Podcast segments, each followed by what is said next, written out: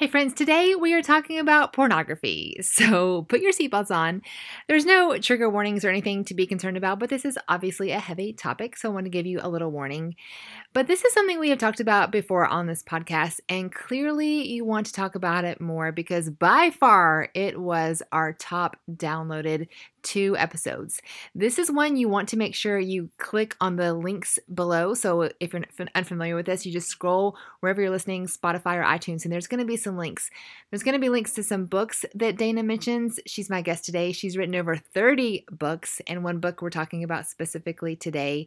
There's some incredible resources. Also, shout out to Fight the New Drug is a organization that I love. I had the opportunity to meet them or interview them on this podcast as well. They have a lot of great resources if you find yourself in this struggle.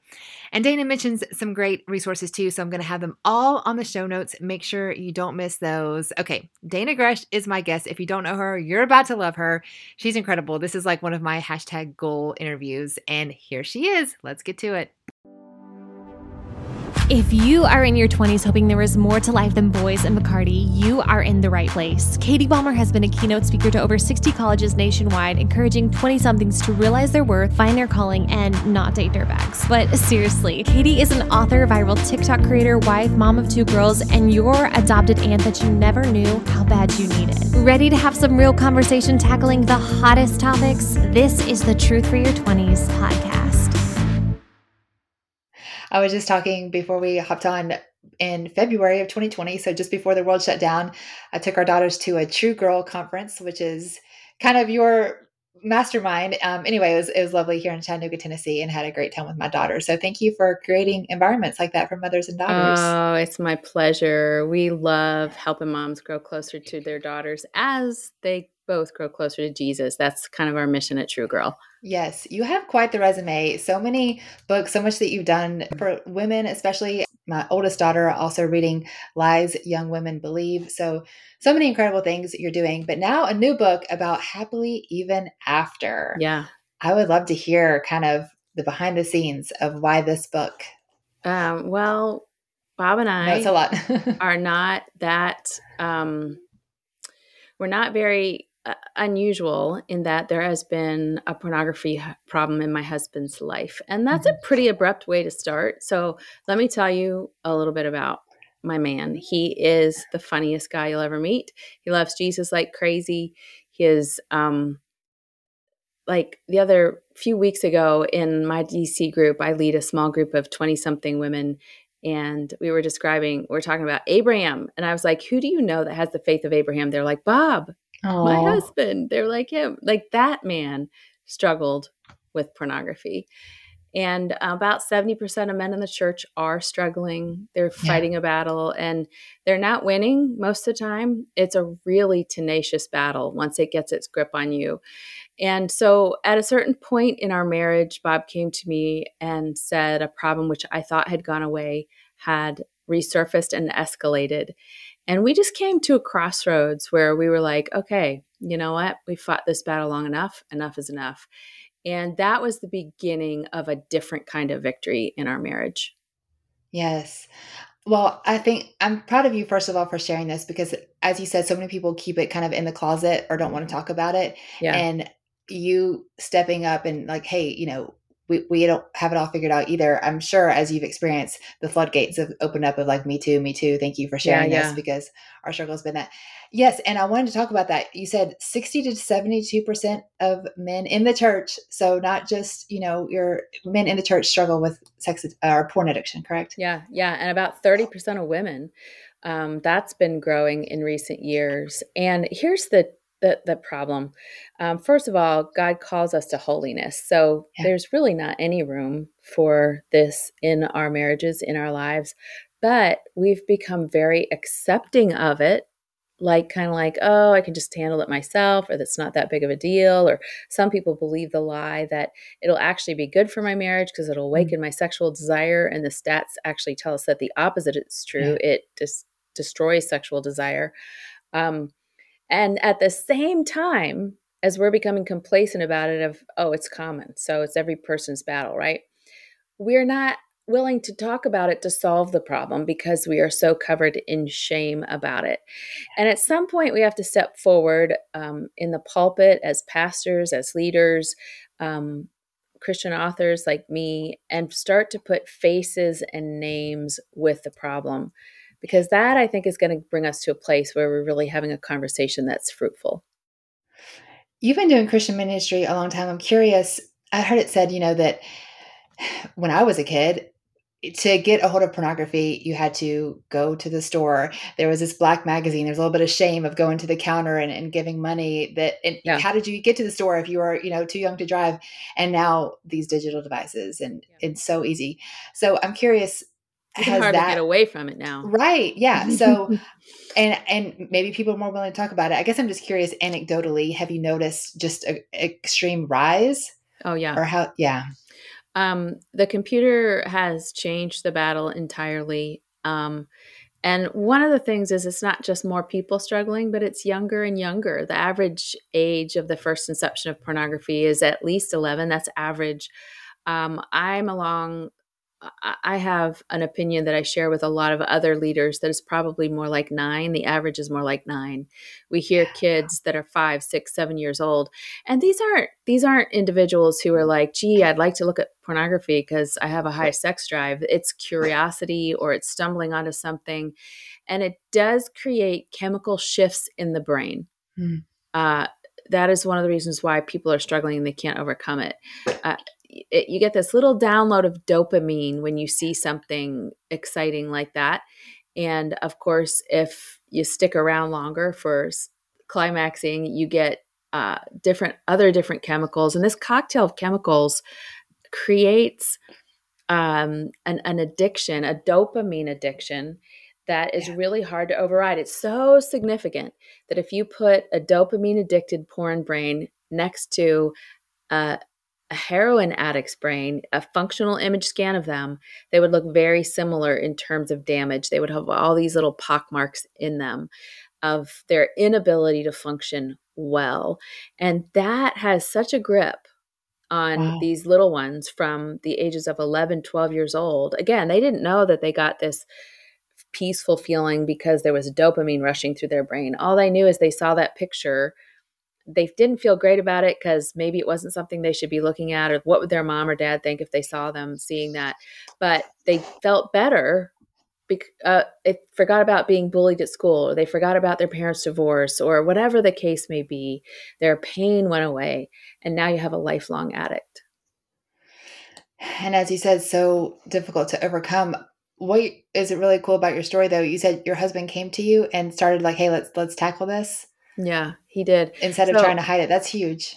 It is huge. And I'm finding that it's a rare gift. As you said, like since I've written the book, people are writing to me and saying, Hey, me too. And my husband is denying it, or my husband is saying it's not that big a deal, or my husband, um, I suspect it, but he won't he won't confess and i'm afraid to ask so what a gift that bob gave me um, it's certainly a gift i didn't want but yeah. but but it, it, i'm learning more and more that if you have a spouse who's honest about their struggle and comes to you that is really a sign of someone you can trust. Maybe not in the moment maybe not with a computer or a phone screen but ultimately they are wanting to rebuild the places where trust has been um, dismantled I think that's awesome. I have a good friend and similar story and the husband's like, you know, this is my struggle and you know, I want to overcome and and they worked on it together, but what I thought was fascinating is he got a dumb phone in a world of smartphones.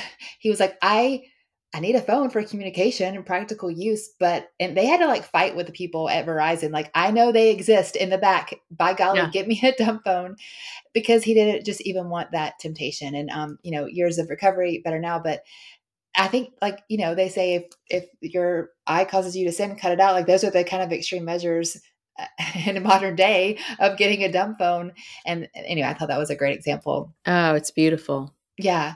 And something that you pointed out that I want you to unpack too is fighting for your husband, not with him. And you kind of alluded to that, but that's huge. And, and that can be unpacked, I'm sure, in so many other areas. But when he first came to you with a struggle, it was it wasn't like I mean, obviously I wasn't in your room, but I'm sure it was frustrating, but it, it sounds to me it wasn't like you, you, you. It was like, okay, let's figure this out together.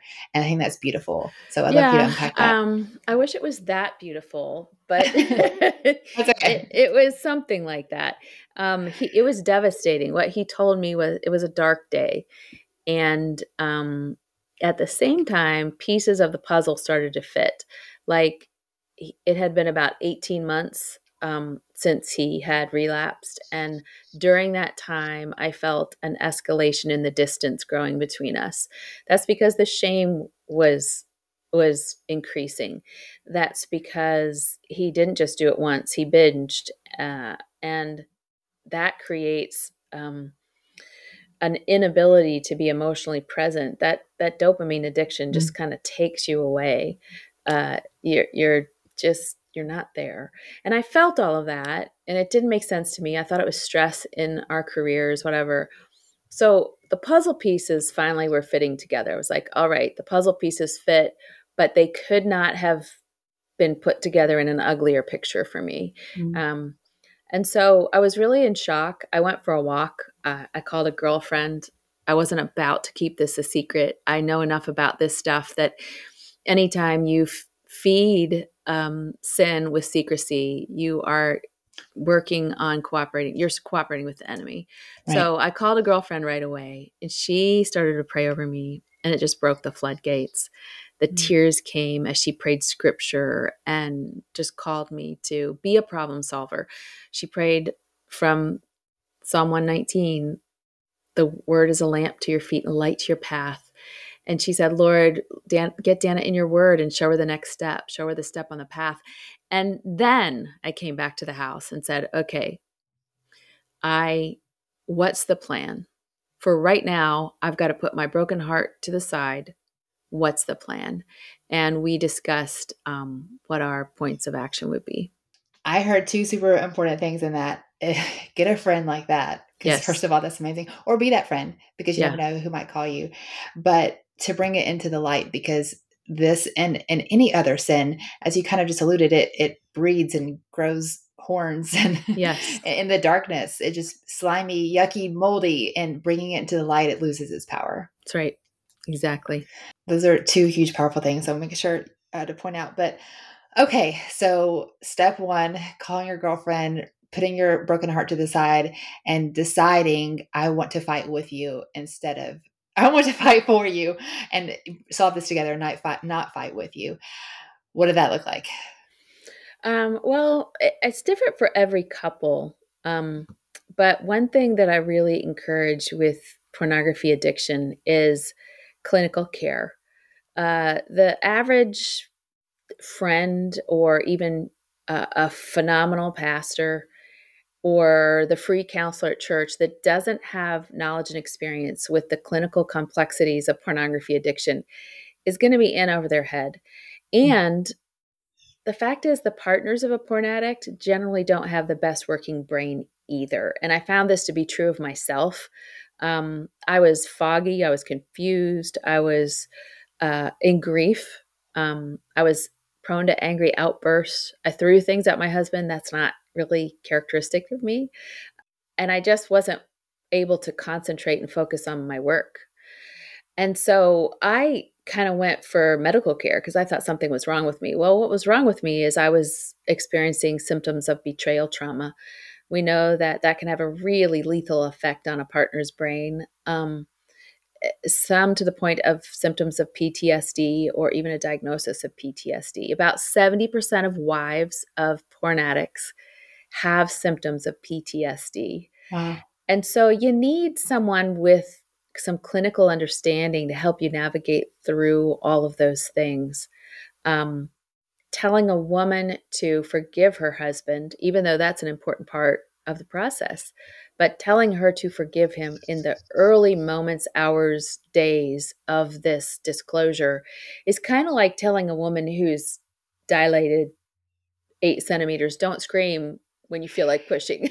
Yeah. like, like we we have physiological things in our body at odds with some of the steps of healing the marriage needs. That's because he needs healing and she needs healing independently first before you can come together and do, I think, uh, effective healing as a couple. Yeah. So find someone with clinical understanding. Now, please hear me. That doesn't mean that they aren't believers and they don't use the word of God as their final authority. Because if you don't have that, you have nothing.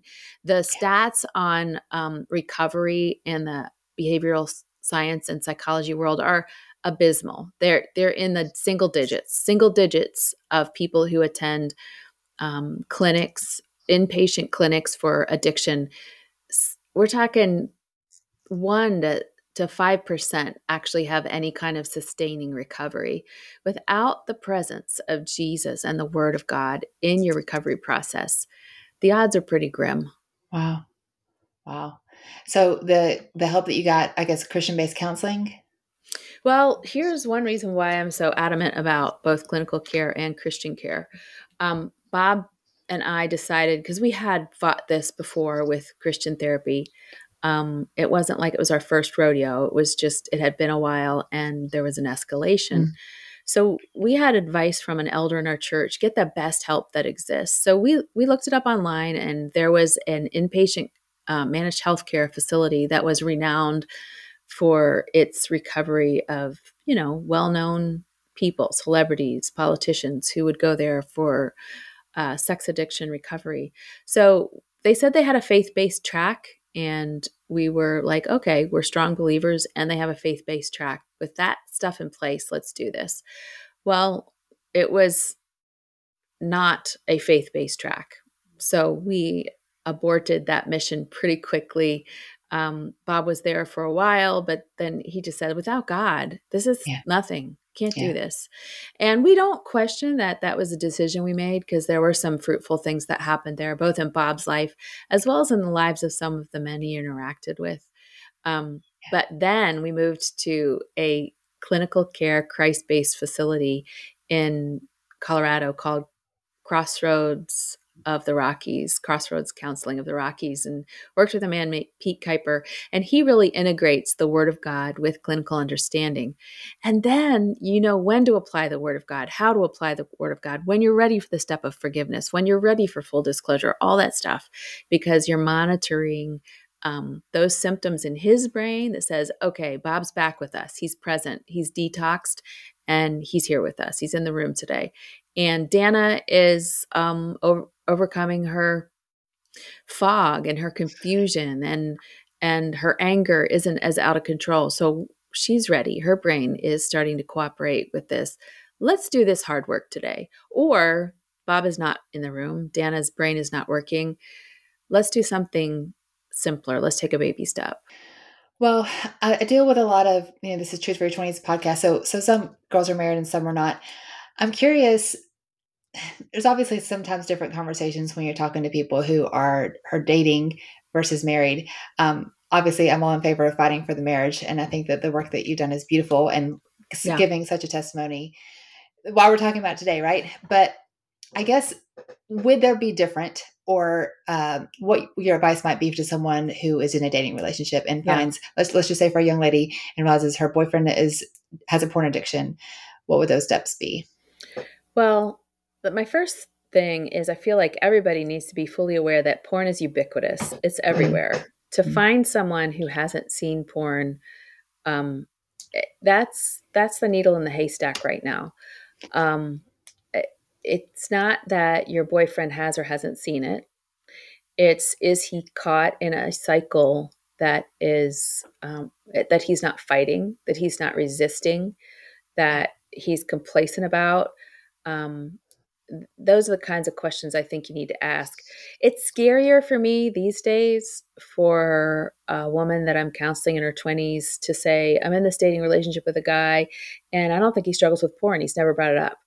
Eh, that scares yeah. me. That scares me because uh, at the very least, he should be saying, you know, this is something that I have safeguards against. My computer has this feature on it, or this is how I keep myself clean on social media, blah, blah, blah. Right. So, um, the fact that it's a conversation that's happening in dating relationship, I think is a hopeful sign. Mm-hmm. Now, is Yeah. this person in a place where um, they've seen it or they've stumbled across it? That's a different thing from somebody who's in a pattern or cycle where they can't seem to control it. And that pattern or cycle could be hourly, it could be daily, it could be weekly, it could be monthly, it could be once a quarter Yeah. where they have a big binge.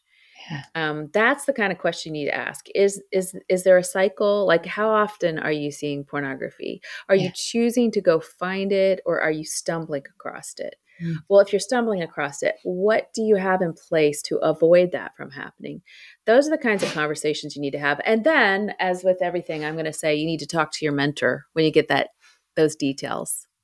Because you're a different person from me, that that guy is a different person from my husband and you're going to have to decide together prayerfully um, you know is this a good relationship for me it's not the only factor in a relationship um, Yeah. so that factor on top of a really healthy relationship where there's efforts being made that's not a deal breaker to me Yeah. that factor on top of a, lo- a lot of other unhealthy factors that's a deal breaker even if the porn isn't in an addictive place Yes, all great advice.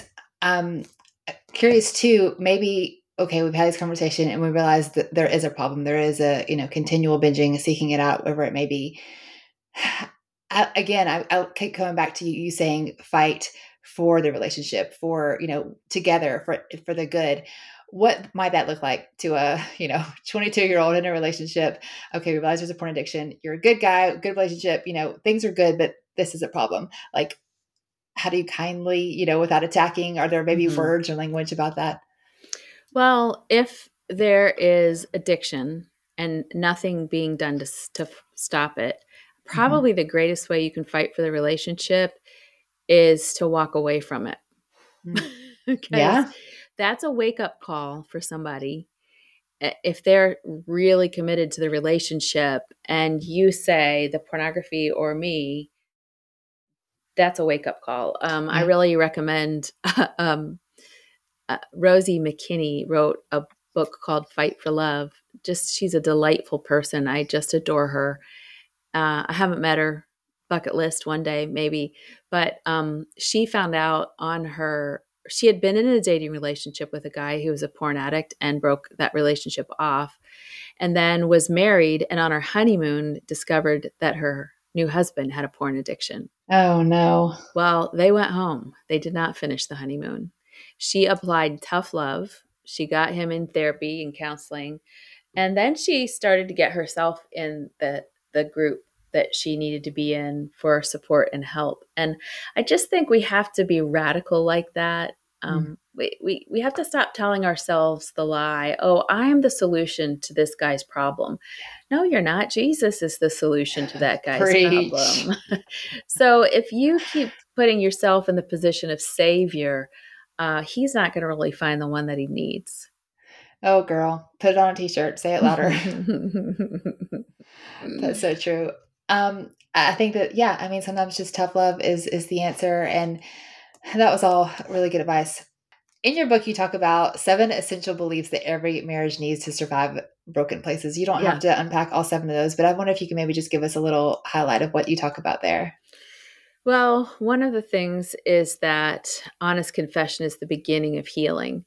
And I continually meet, whether it's a dating couple or a married couple, that's afraid to talk about maybe past sexual sin, past exposure to pornography, or what's happening here in the present because they're like, oh, the truth would ju- be so devastating for me. I, d- I Mhm. don't want to know. I'd rather just be oblivious. Well, that's really in contrast to what God's word says. Jesus said, speaking of himself, if you're truly my disciples, you'll abide in my word and you'll know the truth, and the truth will set you free. So it starts with abiding in him, truth, and truth sets you free. Truth is never devastating to us. It might hurt, it might be uncomfortable, it might be words we don't want to hear, things we don't want to know. But when we have Jesus, who is the way, the truth, and the life, helping us deal with the factual truth of what's going on in our life, it leads to freedom. Yeah. And the opposite, not talking about the thing that's pulling you away from each other, that leads to bondage. yeah. that leads to addiction. That leads to strongholds. So we have to get past the lie that knowing the facts is going to be too painful. It is going to be painful. I'm not going to lie about that, but it's not going to be too painful if Jesus is there with you. Yeah, and it's kind of like choose your discomfort. You know, going to the gym is not comfortable, but being overweight and unhealthy is not. Is you know, so pick pick your exactly. So uh, yeah, I think that that's a good point. That yeah, it's not going to be. I'm sure you know when y'all first had your conversation, it wasn't like oh yay that that was uncomfortable, but I, I can't get past what. Not that anyone wants to sign up for hard things. No one wants this, but because you have gotten through this, the testimony that you leave in the fight after you know overcoming this. I just that's what it's about right? That's our mm-hmm. testimony. That's what we get to share with others. And i love that you also talk about you mentioned several times you needed therapy too. You needed help. You needed community. You needed prayer because this was a fight for both of you in different ways. And um, i think that's something to not discard because while it might be and as you said women struggle with this too but if it in your situation your boyfriend is struggling with this need community as well so yes exactly well, Dannah, I'm just so thankful for you and all your resources. I I'm so curious because you have so many resources in the world. I'm going to put you on the spot. If if someone is new to learning about you, and yeah. obviously they should get their hands on this book if this is their struggle, but maybe like, okay, you know, not in a relationship right now. I'll put the, a pin in this, but you have so many great books. Maybe if you can recommend girls in their 20s, what's yeah. one of your you definitely should read this one. Well, probably uh, the, I've written three just for that that age group, um, and I think my favorite of those is "Get Lost: A Girl's Guide to Finding True Love," and it's about getting lost in God's love. For mm. Um, I challenge everyone to take a ten day love feast where they just kind of put if there's a relationship in their life with a guy they put that on hold for 10 days to really focus on their love with jesus. And i take them through some guided journaling some guided worship time some guided prayer time. But you know so many times i see people in relationships or, or let's say they're not in a relationship and they're just like god if i had a guy everything would be okay. Give me the guy mm. give me the guy give me the guy then they find the guy, they get married, and on the other side of that, they're just like, God, fix the guy. Yeah. Like, what's wrong with the guy? Um, and the fact is, they never got lost in God's love. Marriage is meant to be a picture of the love of Christ for the church. And we get it backwards sometimes. We're like, I'm going to fall in love and then I'm going to understand the love of Jesus, right? No, no, no, no. You're supposed to fall in love with Jesus and understand the love of Jesus. And then out of that, you paint a picture with your marriage. And so it's just a challenge. Um, some women are like, but I'm engaged or I'm in this serious relationship. Well, if he's the right guy, he will be absolutely delighted if you take 10 days to say, listen, I need to just like give these 10 days to Jesus. And that's going to look different for everybody. Some girls that have engaged have been like, I don't text my fiance until I've done the love feast for the day. Um, and then we're able to communicate and stuff. But I want to put Jesus in the first priority of my day. There's lots of ways you can do it, but Get Lost, Your Guide to Finding True Love by Dannah Gresh. Oh, okay. I'll definitely link that in the show notes. I, I, don't think I actually knew about that one. So thank you for suggesting that. And I feel like I do online mentoring and I feel like you just answered so many places that girls reach out to me. They're in this place of, yeah. and you said it so well, like, I need a man, I need a man and then they get the man. Yeah. Oh, fix him. Okay, like yeah, yeah. as you said, he's not the solution to all your problems. That's adorable for Cinderella, but that's all made up. So exactly right. Yes, amen. Oh, I have strong feelings, and this is why I like you so much because you have the same strong feelings. yes, yes, I love it. Okay, um, anything else you want to unpack from the book? I mean, there's so many good things there, but I, th- I just definitely want to get this in the hands of girls who might find themselves in this situation. Thank you for yeah providing this resource because I, I, love just... it i love it you know a lot of times i think i would just say that uh, women listen to me talk about the book and they're like ah i'm the problem i'm the one struggling with pornography not my husband not my boyfriend not my fiance and um, I wrote a book with Dr. Juli Slattery called Pulling Back the Shades. And it's really about women and why they reach out for erotica and pornography. Like, what are the longings in our heart that cause that?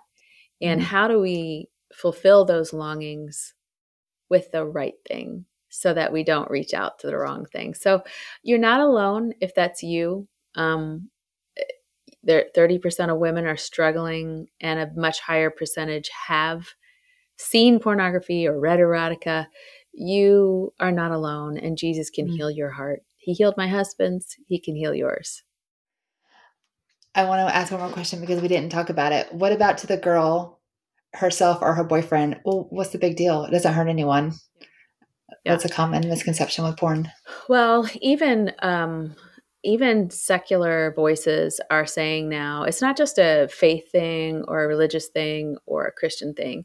Pornography is really bad for us. Um, one of the things we've noticed is that people who use pornography have very little interest in real sex. Their appetite mm-hmm. dries up. Another thing we see is that uh, there's more impotence at a younger and younger ages as mm-hmm. uh, pornography is just kind of wringing that out of people. There's uh, chemical addiction is a really real thing, as I talked about before. The yeah. impact on the brain is uh, so horrible. Uh, dopamine is the chemical that we get when we look at pornography. It's a feel good chemical, it's a pleasure chemical, and it basically says, hey, do that again. It felt good. And it's very moral. Uh, morally neutral, values neutral. So it's not going to be like, "Hey, I'm going to give you some dopamine because you use porn because it's good for you." It's it's obviously not. Um, but what we see is that dopamine if I eat a piece of cake, for example, I'm going to get a tiny little hit of dopamine that lasts about an hour. Um, if you have sex with your spouse, you're going to get a hit of dopamine that lasts about an hour, a little bit longer than that. Uh, working out, running, you get a little hit of dopamine, lasts about an hour. Heroin, not good for you, right? Dopamine lasts a little bit longer than an hour. But with pornography, we're seeing that that dopamine spike is lasting four, five, six hours. Wow. That whole time it's burning the brain. Uh, that's not that's not that's my word that's not like the clinically accurate words but you're seeing these functional holes in the brain the brain looks like swiss cheese um, so it's damaging to your relationship it's damaging to you if you want to live a life where you are not drawn to people, but you're drawn to self pleasure, um, then it's great. Go for it. But if you want to be in a meaningful relationship with somebody and you want that relationship to be healthy because your brain is healthy and you can have conversations and look at sunsets and takes walks together, then you better push pause on porn. Yeah. It sounds like or live in your mama's basement and not have any real connections yeah, yeah, in the world. Right. Mm-hmm. Not a great alternative. Not a good life.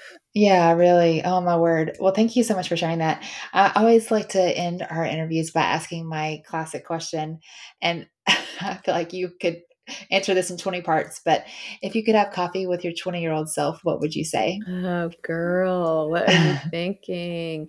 So, my 20 year old self was sexually active with my boyfriend. And I wish I could go back to her and say, you know, it's a funny thing. You say you believe this, but the way you live and act proves what you really believe. So either say what you're proving you believe or stop. Like yeah. the, the Bible calls this something, it calls it being double minded. Mm. And the Bible says that a double minded person is unstable in all their ways, not just their area where they're being double minded, but all of them. And I finally did get to that point, but I sure wish I had gotten to it sooner. There'd be so much less heartache in my life. Um, God has such rich, beautiful, just love and kindness and joy and laughter for us in relationships when we approach them His way. Mm. And I lost some of that. And I would go back to my 20 year old self and just shake her by the shoulders and say, Girl, which one is it? Walk in that one. Whichever one it is, live that way. I think that was my favorite answer because you said it. You said the things that need to be said. I, I needed that for my 20 year old self too. Yeah, and you would have said it with love, of course, but it's kind of like that. Psh, psh, psh, wake yeah. up, sister. Yes. Yeah. Oh, what a pleasure to e meet you. Thank you for yeah. sharing this. I know this is going to be a top download. My joy to meet you too. If you enjoyed this episode, I would enjoy you sharing it with a friend. If you take a screenshot and share it on your social, make sure you give me a tag at Katie Bulmer Life, and I will definitely make sure I respond. And thank you so much for sharing the love. Hey, and if you're new to the podcast, make sure you scroll back. We have over 100 episodes interviewing experts and 20 somethings and everyone in between tackling all the hottest topics you wish you knew, but maybe just don't. This is called the Truth for Your 20s podcast, and I'm so thankful that you are here.